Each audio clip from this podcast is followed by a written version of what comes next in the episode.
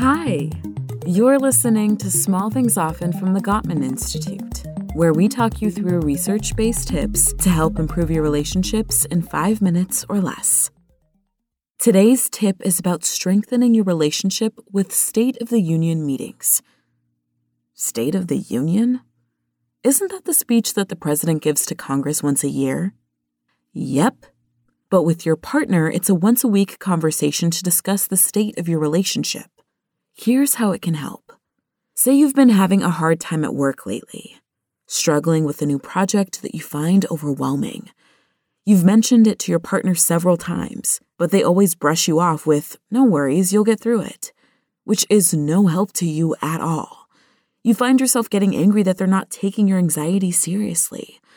And the underlying anger is now causing you to explode at any small thing they do that irritates you, like leaving the towels on the bathroom floor or not helping with the dishes. And now you're both angry. And the thing is, if you don't repair the conflict as quickly as possible, your relationship can easily go off the tracks. So here's where the State of the Union meeting comes in. This once-a-week conversation is a time when you and your partner can both be heard and understood, resolve your conflicts, and enormously improve your relationship. How to begin? First, pick a good time when the two of you can meet in a quiet, comfortable place without any distractions. Then, before you even begin to talk about any conflict, focus on the positive. Each of you tell the other 5 things they did during the past week that you appreciate, like, "I was so grateful you picked up the dry cleaning," or "I loved it when you held my hand while we were watching TV." This will create a foundation of fondness and admiration before you delve into any conflict you're feeling.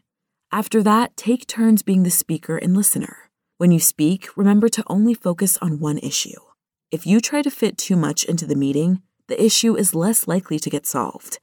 The speaker can talk as long as they need to express their feelings. If you are the listener, give your partner your full focus, listening with empathy and understanding. When they're finished, summarize what they said so they know they've been heard and understood.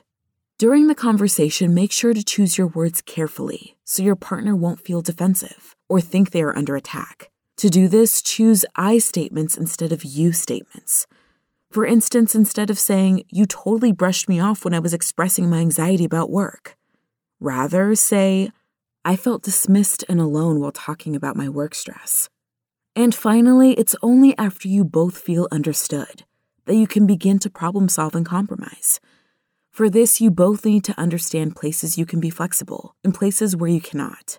Compromise doesn't work if one person influences the other to give up something that is essential to their happiness. For example, say you ask your partner to make dinner on Tuesdays so you can join a Zoom call with your friends, even though you know it will interrupt their late afternoon jog.